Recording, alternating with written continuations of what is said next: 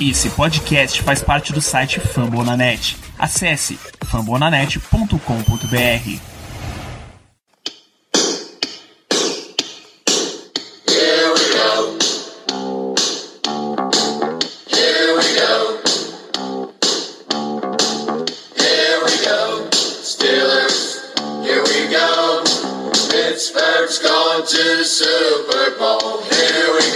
E aí, pessoal, bom dia, boa tarde, boa noite para todos vocês, amigos ouvintes, que estão ouvindo mais um episódio do Black Yellow Brasil Podcast, o seu podcast sobre Pittsburgh Steelers em parceria com o fambonanet.com.br. Meu nome é Ricardo e eu serei o host de vocês hoje. A voz aveludada do Danilo está se preparando para um evento bastante especial. Não darei spoilers, mas eu espero que o Danilo, no futuro próximo, possa vir aqui compartilhar o, o, o que ele vai viver no- nas próximas semanas. E para gravar o episódio de número 116, vejam só, episódio número 116, eu tenho aqui ele, que é o melhor editor do Brasil, o grande Germano Coutinho, está de volta à mesa para me fazer companhia hoje. Germano, saúde os nossos queridos amigos ouvintes. Tudo bom, gente? Estou finalmente voltando aí ao podcast depois de uma longa pausa, depois de um longo afastamento, mas é aquela coisa, às vezes as atribulações do dia a dia eh, nos afastam de, de fazer o que a gente gosta, mas hoje eu tive um tempinho, hoje deu para deu tirar esse tempo de gravar novamente esse podcast, então vamos que vamos, vamos que vamos. É como dizem, é como dizem, né? O bom filho a casa torna. Então vamos falar aí do Mike Tomlin que eh, com certeza faz parte de, das memórias de grande parte da torcida. Muita gente, muitos ouvintes começaram a torcer para os Steelers na era do Mike Tomlin, inclusive eu. Então é um programa bem especial. Isso mesmo, Germano. Como você, amigo ouvinte, já sabe, a gente está fazendo uma série sobre esse triunvirato de técnicos do Pittsburgh Steelers nos últimos anos, do Chuck Noll, do Bill Cowher e agora chegando no Mike Tomlin. É, eu recomendo que você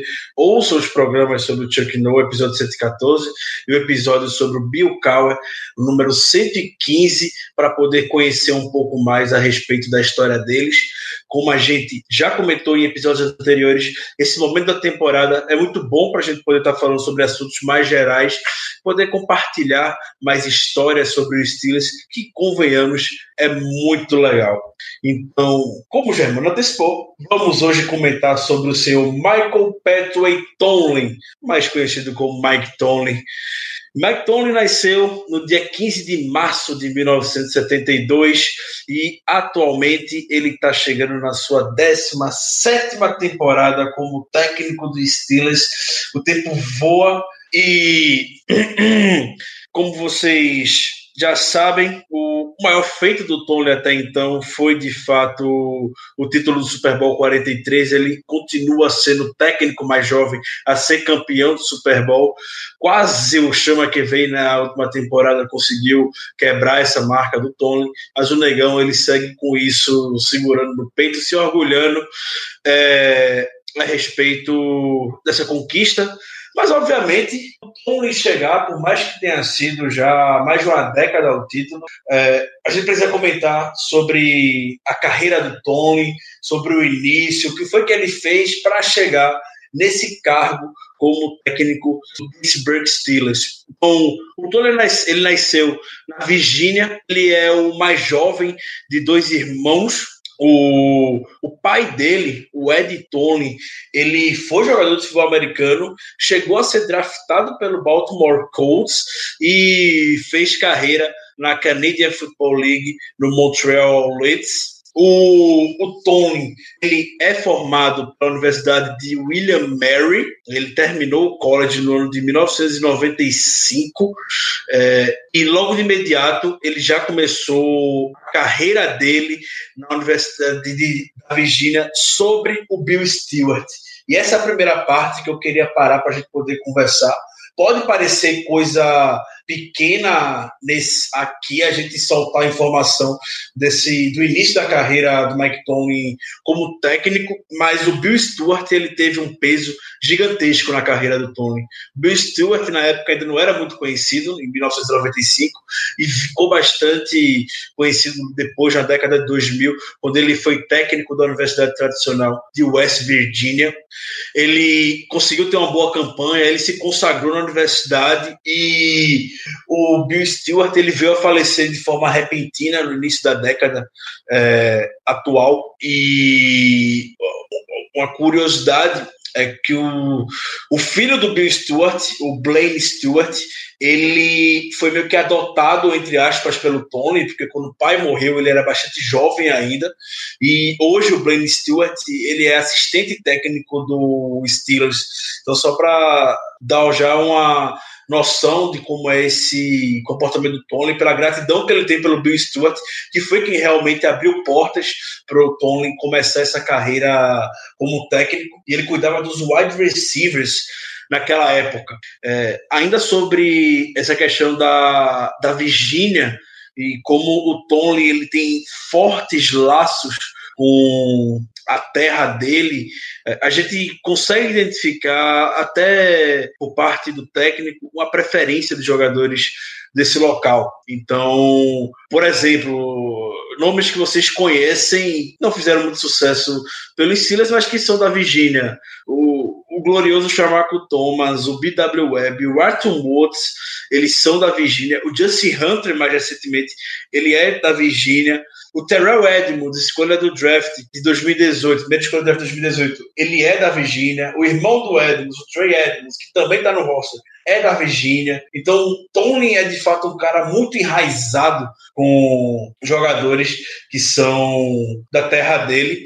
É, é uma curiosidade que a gente brinca muito, geralmente nessa, nessa zona de off-season, ver jogadores que são da Virgínia. Então, por exemplo, Tyrod Taylor, quando estava para sair do Buffalo Bills, muito se falou que ele poderia vir ser quarterback do Steelers, ser um backup aqui em Pittsburgh, devido a isso. O Tony, na época, chegou a ter um zoom, zoom, zoom realmente do interesse que estaria em cima dele. A gente sabe que ele foi parar na equipe do, do Cleveland Browns. E o backup que o Steelers contratou há alguns anos também da Virginia, o Michael Vick, e que o Tony, desde o início, quando o Michael passou por essa reabilitação de voltar para a NFL, o Tony estava bem interessado em fazer essa reintegração também com o Michael Vick jogando por Pittsburgh.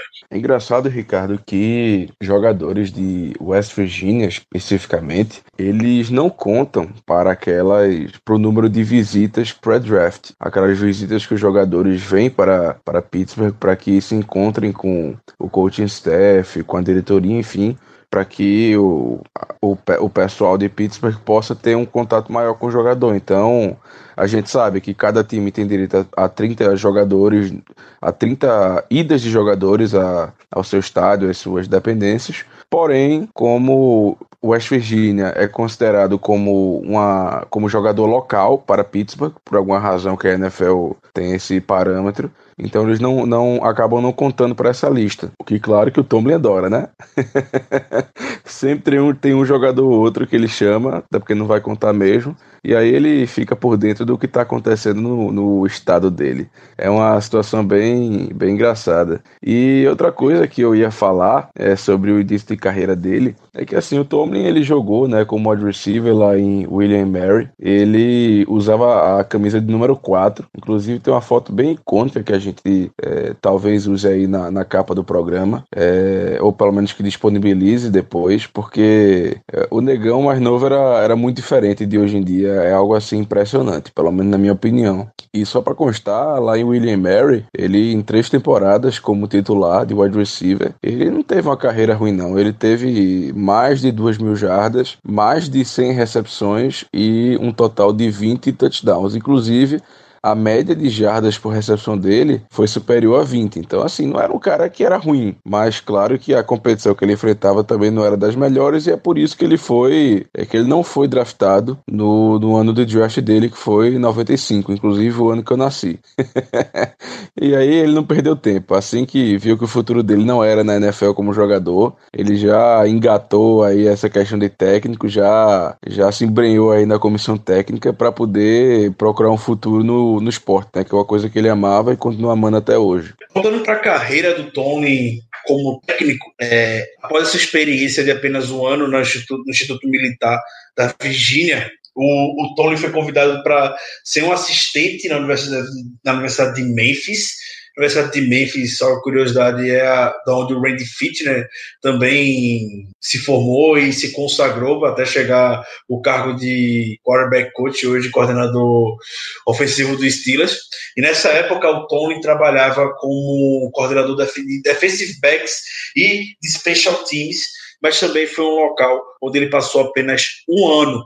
Logo em seguida, ele foi para a Universidade de Arkansas State, onde ele começou a ter um pouco mais de relevância, podemos dizer, atuando como treinadores de wide receivers. Também uma breve passagem, servindo sempre para ganhar bagagem. E isso permitiu ele ir para a Universidade de Cincinnati, onde ele foi defensive back coach na temporada de 1999 2000 e esse foi o último ano dele como na universidade propriamente dita atuando na NCAA e essa transição quando ele foi para o Tampa Bay Buccaneers em 2001 para ser defensive back coach é bom destacar a importância que teve o Tony Dungy nessa época. O Tony ele não seguiu na Universidade de Cincinnati e foi demitido. E naquela época, no início do século 2000, 2001, é, o Tony estava passando literalmente por necessidade. O Tony estava desempregado, o Tony tinha casado já com a Kia Tony, esposa dele, que hoje é uma estilista bastante famosa em Pittsburgh.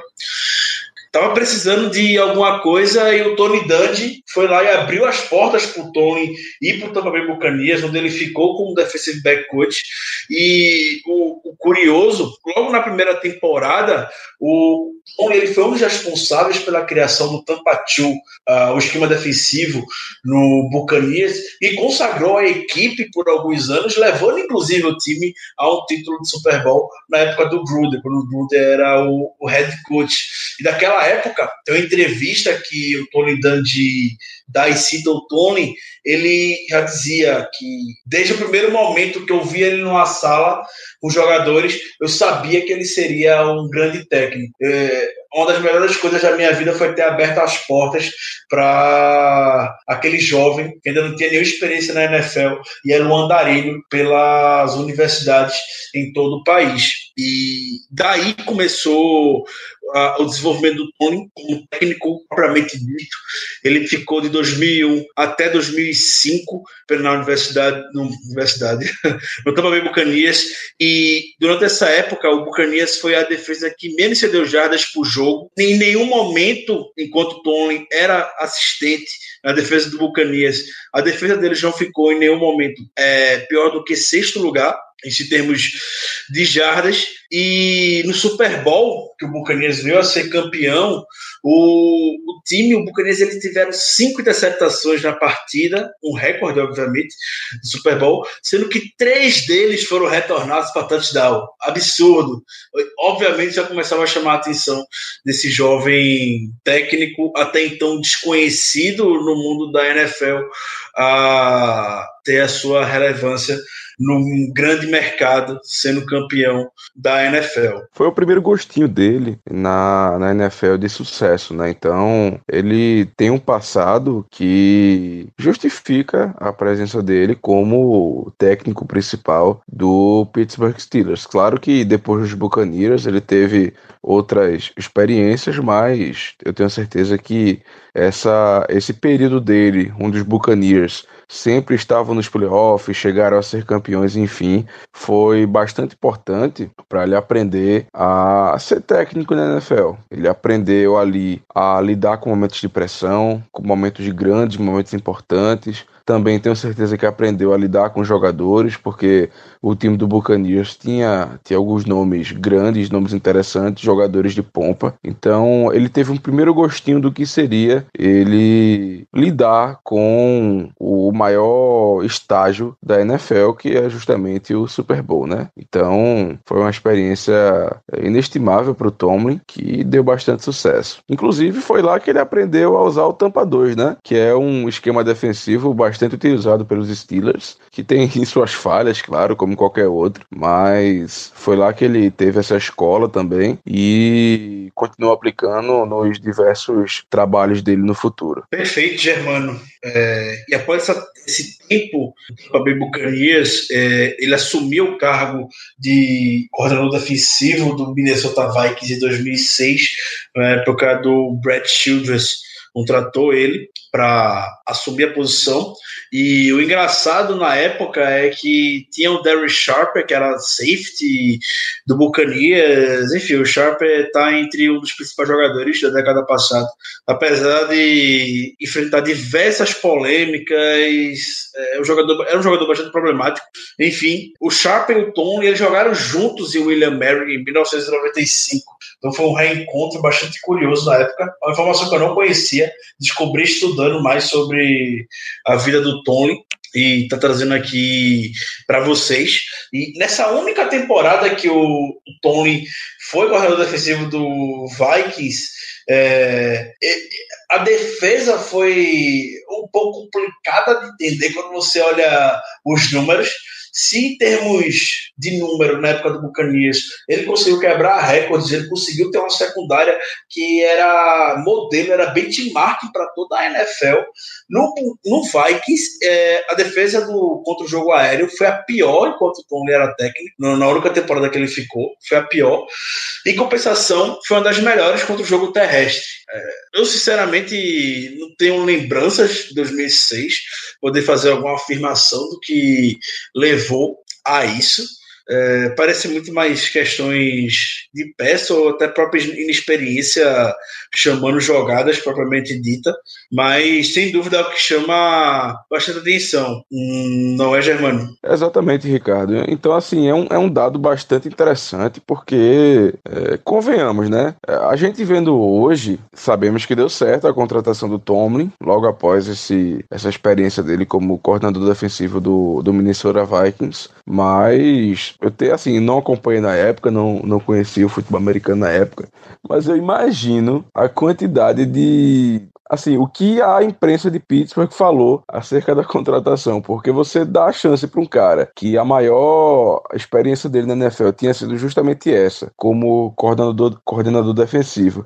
E nesse único ano, a defesa dele é a pior contra o jogo aéreo, apesar de ter ido bem no jogo terrestre, é uma coisa bem complicada de você entender. Claro, o, o, os Rooney's devem ter visto alguma coisa diferente no Tomlin, tanto que deu certo, mas você querer justificar contratar um cara para ser técnico principal do Pittsburgh Steelers, com toda a história em questão de técnico que nós temos, é, depois dele ter essa distinção de ter comandado a pior defesa contra o jogo aéreo, deve ter sido uma coisa bem engraçada.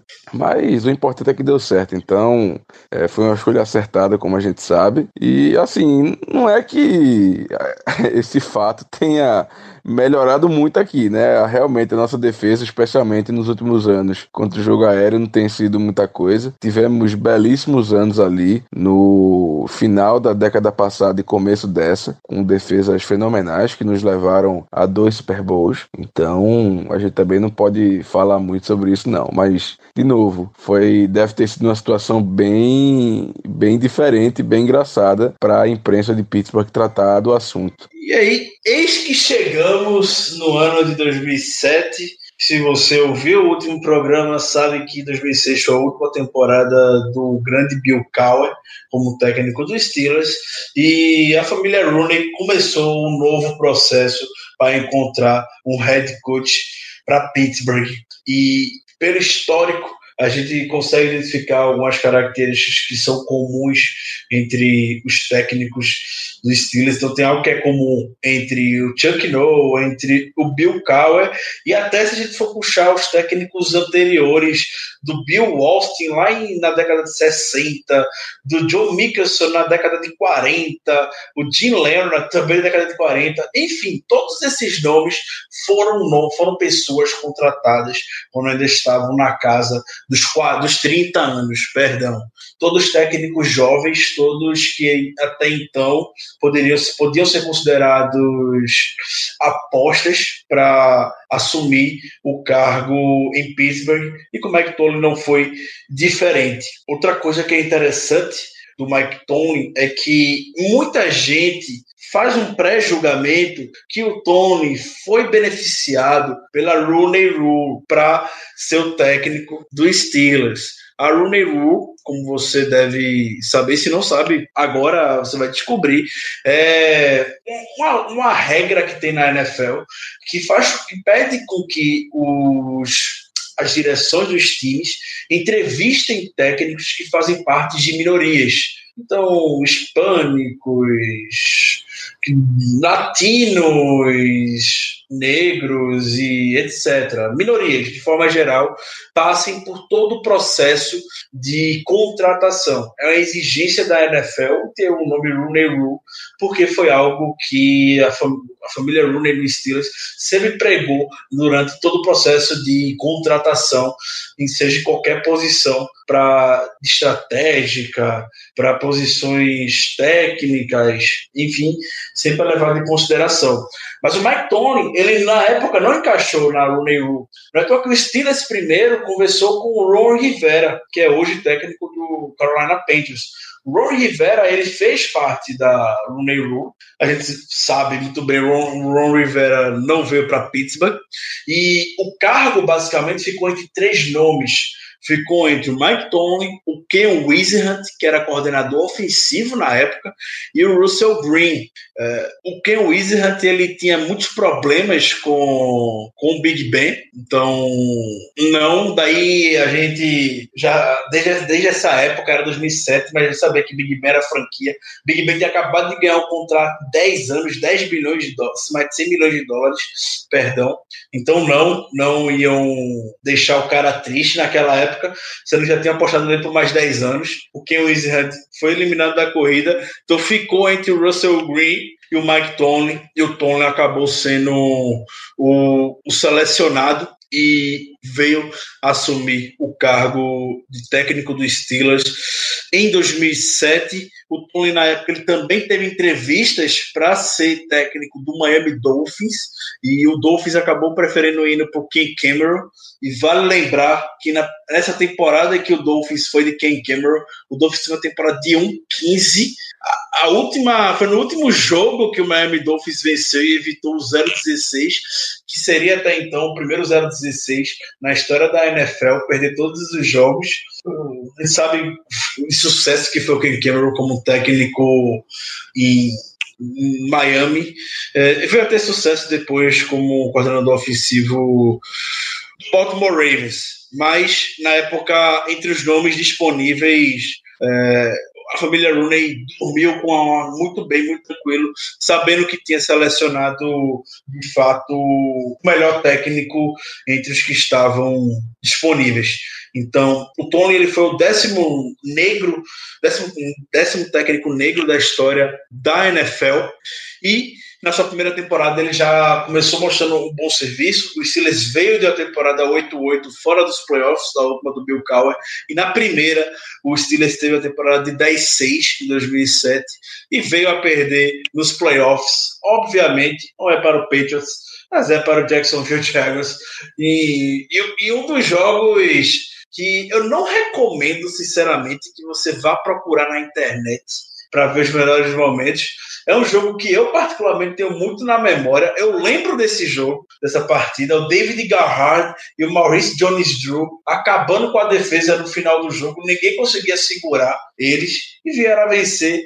Mas, por ironia do destino, não. O chute da vitória veio dos pés de Josh Scooby, que alguns anos atrás a gente sabe o que fez é, em Pittsburgh. É, o início da carreira do Tony nos Steelers foi muito bom.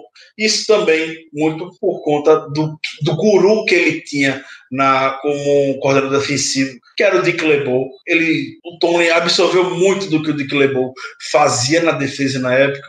Então que a defesa dos Steelers na segunda metade da década passada foi um verdadeiro show enquanto o LeBeau era técnico. Foi uma das melhores. Foi a responsável por levar o time ao Super Bowl, por dar esse título ao Mike Tomlin. E o engraçado nesse título, a gente até comentou quando estava pesquisando sobre. pesquisando as fotos das capas para a gente botar no podcast, é que o Chuck Noll ele aparece todas as fotos segurando a taça. O, o Bill Cowher, ele aparece na, com a taça na mão, segurando com muito orgulho. O McTony não tem fotos segurando a taça. É, é, como se fosse algo. Tá, eu, eu fui campeão, eu juntei esse time para ele ser campeão. E, juntei não, mas eu administrei esse time, mostrei o potencial que ter para ser campeão, mas eu não sinto que essa conquista é minha. Muita gente passou aqui antes, então é, eu meio que concluí um bom trabalho, preparei, aproveitei que o terreno estava arrumado e concluí um bom trabalho que já vinha de algumas décadas.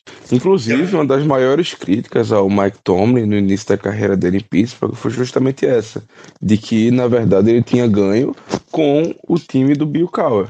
As pessoas diziam que o Tomlin tinha aproveitado né? da fundação. É, mas no começo da carreira era muito mais, muito mais falado. Hoje em dia, acredito eu que é, diante das campanhas positivas que ele já teve, é, do, das escolhas de draft também que ele, que ele acabou fazendo, enfim, eu acho que essa, eu acho que essa crítica ela não é mais tão utilizada não. Mas no início realmente o pessoal dizia que ele apenas tinha ganho porque o time basicamente já estava pronto, ou pelo menos já estava quase que 80, 90% é, arquitetado em razão do Bill Cowher. E enfim, é, aí se você acredita nisso ou não, vai de cada pessoa. Eu particularmente acho que não, porque realmente o Tomlin, o Tomlin ganhou um Super Bowl cedo. É inegável dizer que a grande maioria dos jogadores era da gestão anterior, até porque isso é, isso é fato, isso é lógico mas com certeza sem a liderança do Tomlin, sem as diretrizes que ele botou na equipe, dificilmente ela teria ganho. Então, é, eu sou contra essa, essa tese de que o Tomlin teria ganho o Super Bowl puramente, ou pelo menos quase que 100%, em razão do, do time montado pelo técnico anterior, no caso, o Bill Cowher. Eu, eu, concordo plenamente com você, Germano. E é engraçado que a gente não ouve ninguém comentando, por exemplo, do Chama Kevei, que eu não lembro números exatos agora, mas que ele teve mais jogadores vindo da época do, do Jeff Fisher do que o Mike Tomlin teve de jogadores vindo da época do Bill Cowher e levaram ambos, ambos os técnicos levaram suas respectivas equipes para o, o Super Bowl. Enfim, é bom lembrar que a defesa do Steelers, que foi a força matriz que levou a equipe para essas finais, tinham dois jogadores que não eram da época do Bill Cowher. Quando eu digo não eram, eram tem o Lamar Woodley, que foi escolha do Mike Tomlin, e o James Harrison, que era um undrafted e que não recebia chance de ninguém. Eis que Mike Tomlin abre as portas para o James Harrison ser um jogador de sucesso na NFL, aposta em um cara que já era veterano, ele não era um jogador jovem na época que ele começou a brilhar pelo Steelers, e Jamie foi lá, mandou o Joey Porter, que era o outside linebacker da época, mandou o Joey Porter embora, seguiu com o James Harrison, e o James Harrison e o Lamar Woodley em playoffs eram imparáveis. Então, só esses dois jogadores já são da época Mike Tony, não tem relação com o Bill Cowher, e são grandes Além responsáveis do Lawrence Timmons também, né? O Lawrence Timmons não era titular, Além do Lawrence Timmons, né, que não era titular, mas que sempre entrava e sempre contribuía. Que inclusive o Timmons foi a primeira escolha do draft do McTominay, não é isso? Correto, perfeito, sim. Foi o primeiro. É, só, só lembrando, eu, eu, eu achei o número aqui. O, o McEvey ele tinha 26 jogadores da época do Jeff Fisher e o Mike Tony tem 22 jogadores da época do Bill Cowher, quando ambos chegaram no seu primeiro Super Bowl. E ninguém, absolutamente ninguém, fala que o Sean McEvey chegou com jogadores do Jeff Fisher. Então, Até faz o menor sentido. Jeff Fisher nunca ganhou muita coisa. Né? Ah, o, Jeff Fisher já, o Jeff Fisher já chegou, já chegou no Super Bowl. Sim, mas nos últimos anos, especialmente lá em, em Los Angeles, não, né? Em St. Louis, na época, digamos que ele não teve temporadas muito boas. Então, é, acredito que deve né? ser por isso, né? Oi? É o, é o. É, o, o, o, o, proje, o projeto St. É, Louis não deu muito certo, não. O famoso rei do 7-9. é, é, enfim, voltando à, à figura do Mike Tony campeão do Super Bowl, é, na época também se falou bastante, justamente porque pegou o Ken Wizard. E o Ken Wizard estava muito mordido, que o Ken Wizard era técnico do Arizona Cardinals no, Super Bowl 43. E o Wizard estava muito mordido, porque ele queria muito ser técnico do Steelers. E foi preterido pelo Tom. Então a, surgiu essa polêmica na época, a motivação extra que o Wizard tinha para ser campeão, para ganhar esse título e acabou perdendo e depois se tornou um andarilho pela NFL basicamente, veio encontrar espaço mais recentemente sendo coordenador ofensivo do Los Angeles Chargers. Ainda sobre o Super Bowl 43, é, recentemente, quando eu digo recentemente, algum, alguns anos atrás, o, o Troy Polamalu ele deu uma declaração bastante interessante sobre o icônico lance do James Harrison, fez a interceptação na linha de uma jarda e cruzou o campo todo para anotar o touchdown no final do segundo quarto. A, uma das grandes jogadas da história do Super Bowl, se não a maior jogada da história do Super Bowl. E o Polamalo ele compartilhou que na noite anterior o, o Tony, no último encontro com o time, falou que isso ia acontecer. Ele falou, James, fica aí, isso vai acontecer, não tenho dúvidas. Dito e feito, e o Paulo Amaro falou, isso somente um grande técnico poderia identificar. Não foi qualquer pessoa que disse, foi o Paulo Amaro, ele sabe o conhecimento que o Paulo Amaro tem a respeito do jogo. Então, apesar da maneira com que a carreira do, do Troy se encerrou para o Pittsburgh, ele ainda tem um certo respeito pela figura do Tony em si, ao contrário do James Harrison, que a gente sabe que é crítico ferrenho do Tony, também pela maneira de como o Harrison veio a, a sair de Pittsburgh sentindo completamente escanteado. Então hoje é comum a gente ver o Harrison criticando o Tony pelas mídias. E acho válido, já que a gente chegou nesse ponto, Germano, é, falar sobre isso, falar sobre, não diria inimigos, mas que o Tom ele coleciona de fato pessoas que fazem muitas críticas a respeito do trabalho dele. Então, ele sabe o James Harrison, a gente sabe o Terry Bradshaw é outro que sempre está criticando o Tony quando tem oportunidade. O Terry Bradshaw é comentarista na Fox. A gente sabe como o Antônio Brown saiu de Pittsburgh criticando a postura que o Tony tem, principalmente com o Big Ben.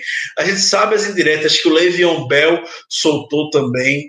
Enfim, é, a gente ouve muito, muita coisa a respeito do Tony, sobre é, essas polêmicas que ele não sabe lidar com o vestiário. Isso sempre é, é 8 ou 80, literalmente. Que quem ama o Tony é apaixonado por ele, é defensor dele até, até o final, como o Ryan Clark, por exemplo, é defensor do Tony, vem sempre desmentir qualquer coisa que aconteça. Chega o Ryan Clark, defende o Tony. Eventualmente, muita gente fala que o Big Ben tem problema de relacionamento com o Tony. Isso, para mim, nunca fez o menor sentido, porque o Big Ben, sempre que possível, fala muito bem, sempre defende é, o Tony, até porque os dois sempre estão na mesma página.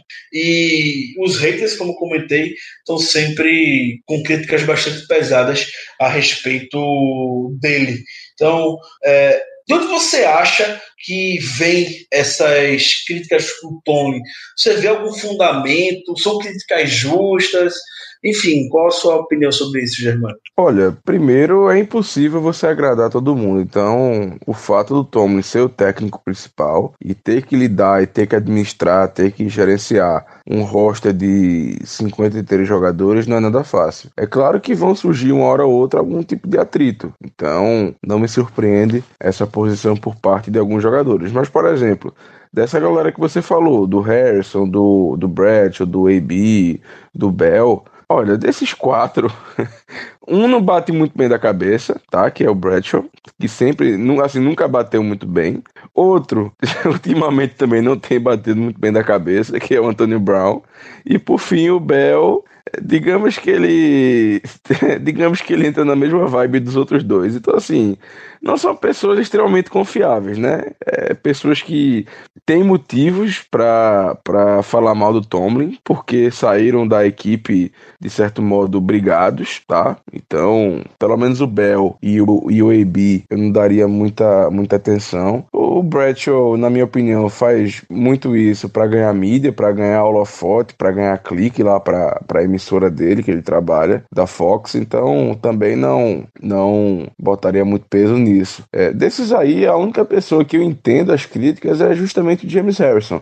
É, apesar do Tomlin ter feito muito por ele, como a gente já comentou, é, é, fato que na última temporada dele em Pittsburgh, o Tomlin escanteou o jogador sem motivo.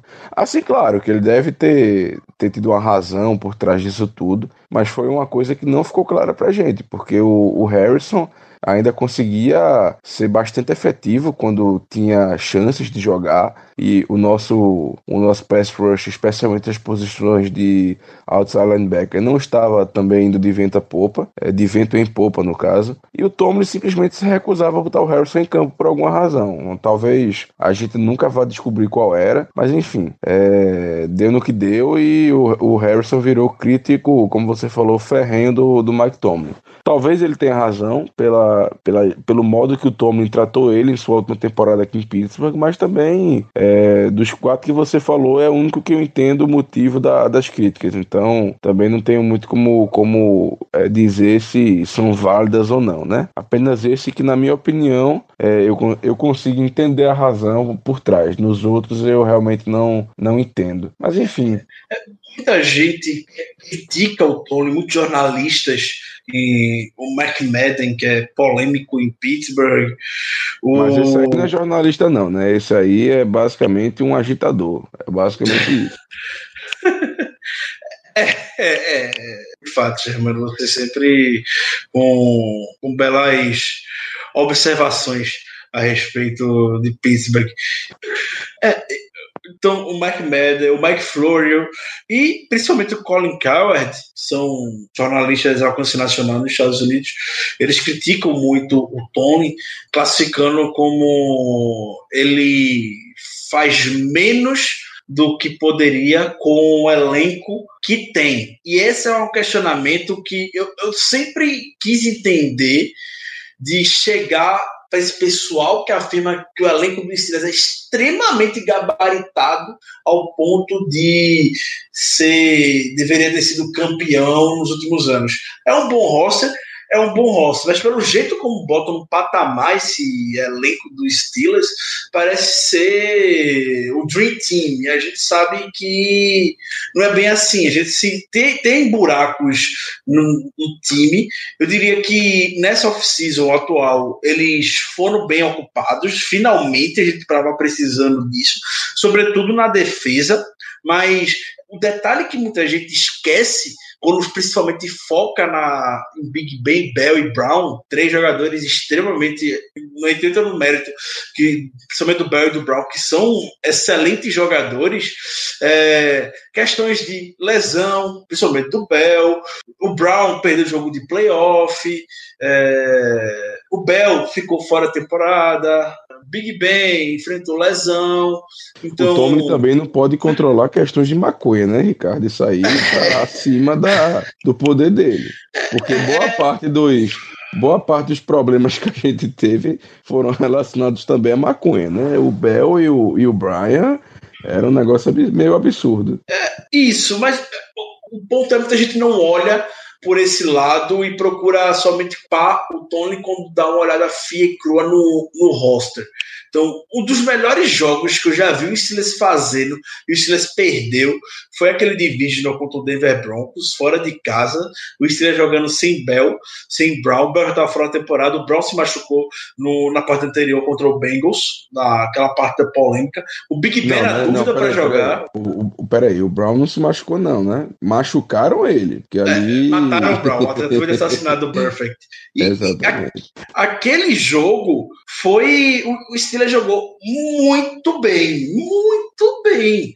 Mas é aquilo, playoff contra o Denver Broncos, que veio a ser campeão naquela temporada contra o Panthers, é, um erro era fatal, foi isso que aconteceu. Foi o Toussaint, sofreu fumble e a gente veio a perder pela falta de playmakers que a gente tinha, enfim.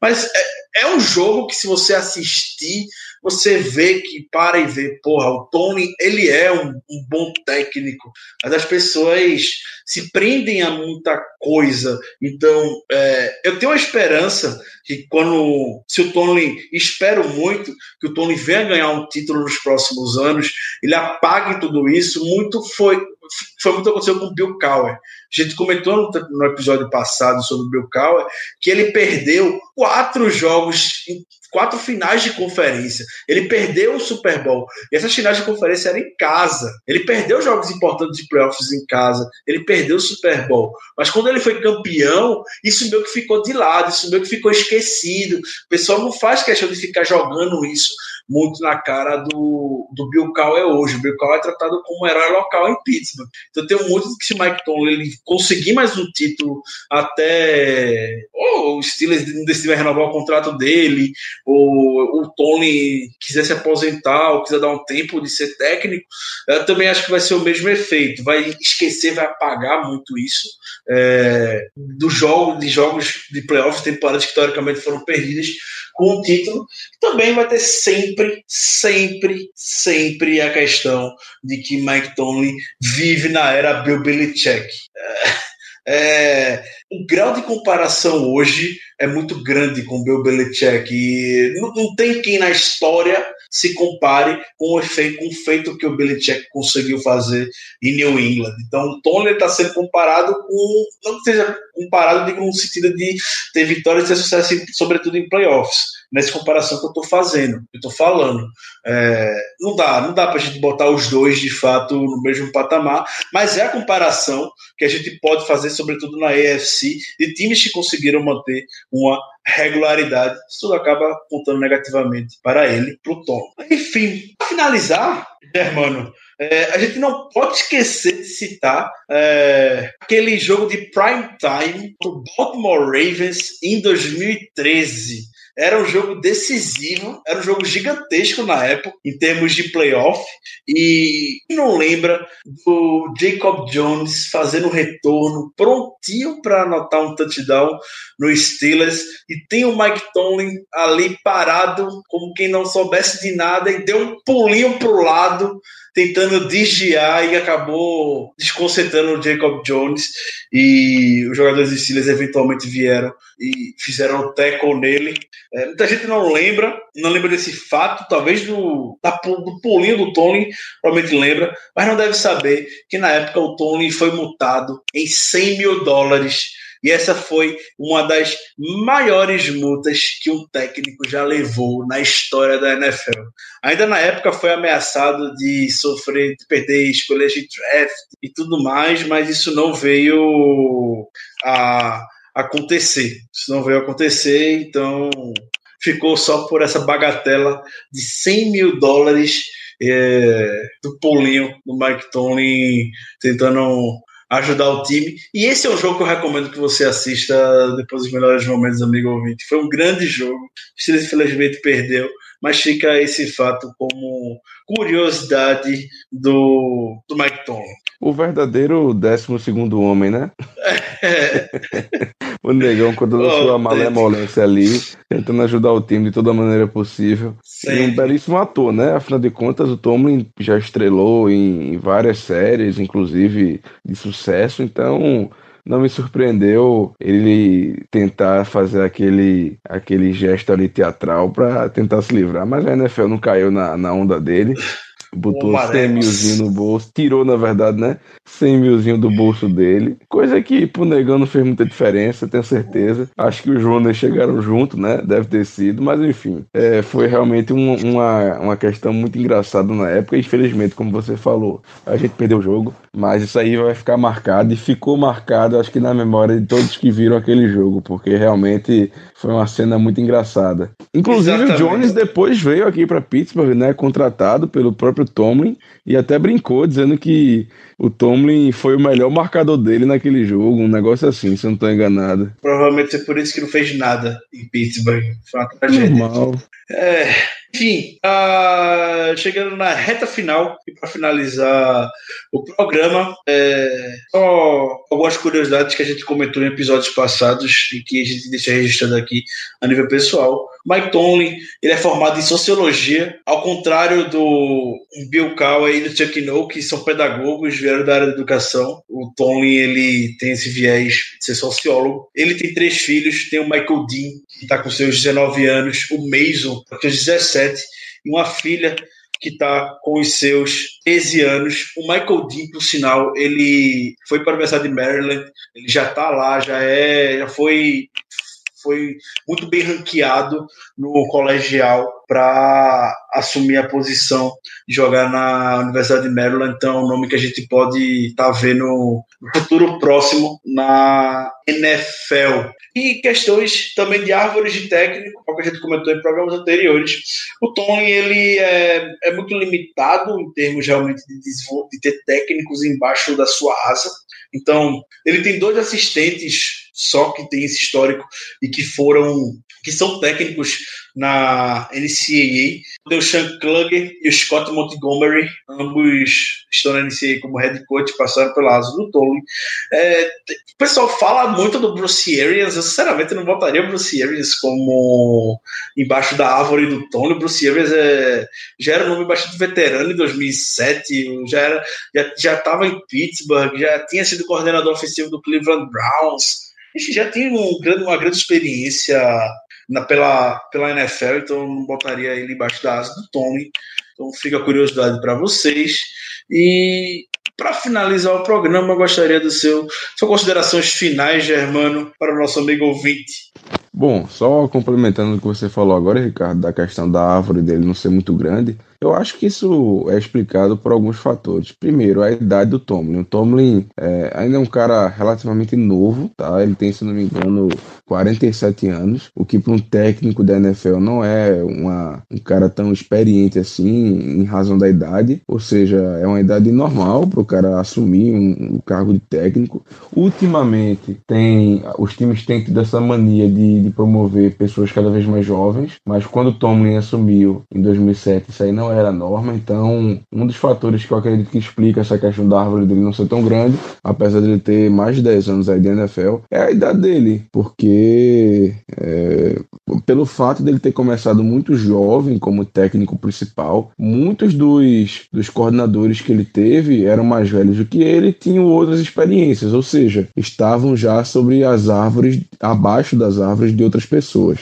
Outra questão, os Steelers, eles é, geralmente mantêm aqueles coordenadores que eles gostam, os técnicos que eles gostam. Então, é muito difícil você ver alguém saindo de Pittsburgh para assumir um cargo de coordenador defensivo em outra, em outra equipe, um cargo de técnico principal ou algo do gênero. Então, por isso também, essa questão da, da árvore dele pode não ser tão grande como de outras pessoas. Então, acho que esses dois pontos aí dão uma explicada melhor nessa questão. Enfim, é, quanto a considerações finais, eu só gostaria de trazer um dado que é bastante expressivo.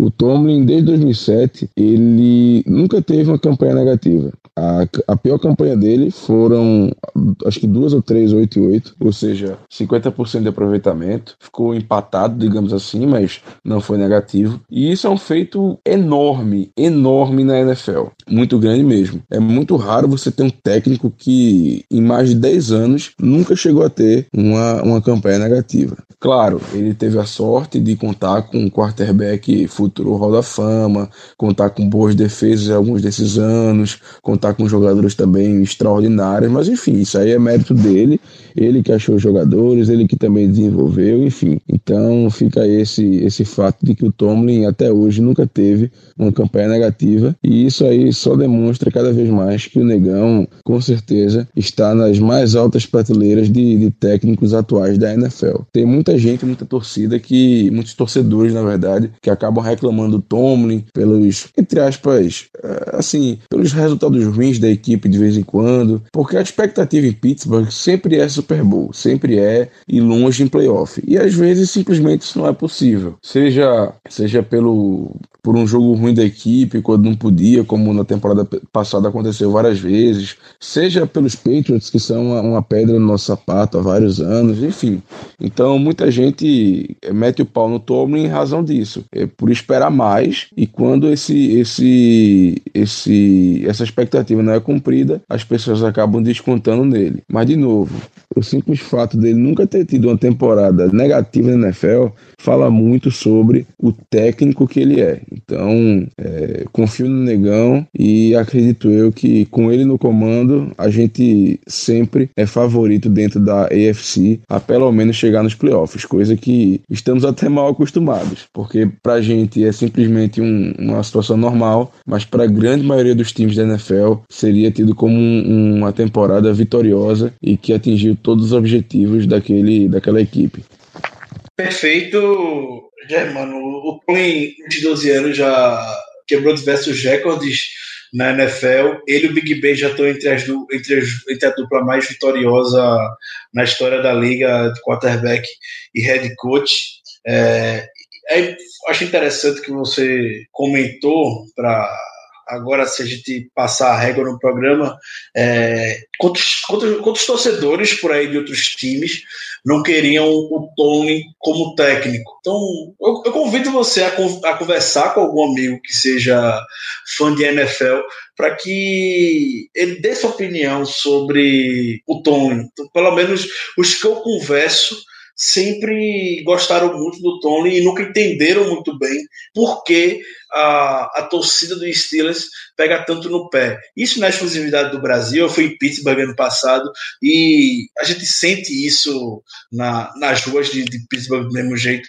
uma cobrança, uma pressão muito grande em cima do Mike Tony e é daquele jeito, do mesmo jeito que os jogadores é, ou amam ou odeiam a torcida do mesmo jeito, ou a torcida ama ou a torcida odeia o Tony. Então, convido você a fazer esse, esse trabalho de reflexão, a lição de casa. Depois comenta com a gente no Twitter para entendermos o motivo do seu ódio no coração pelo nosso head coach. Foi isso, pessoal. Muito obrigado por terem nos acompanhado em mais um programa.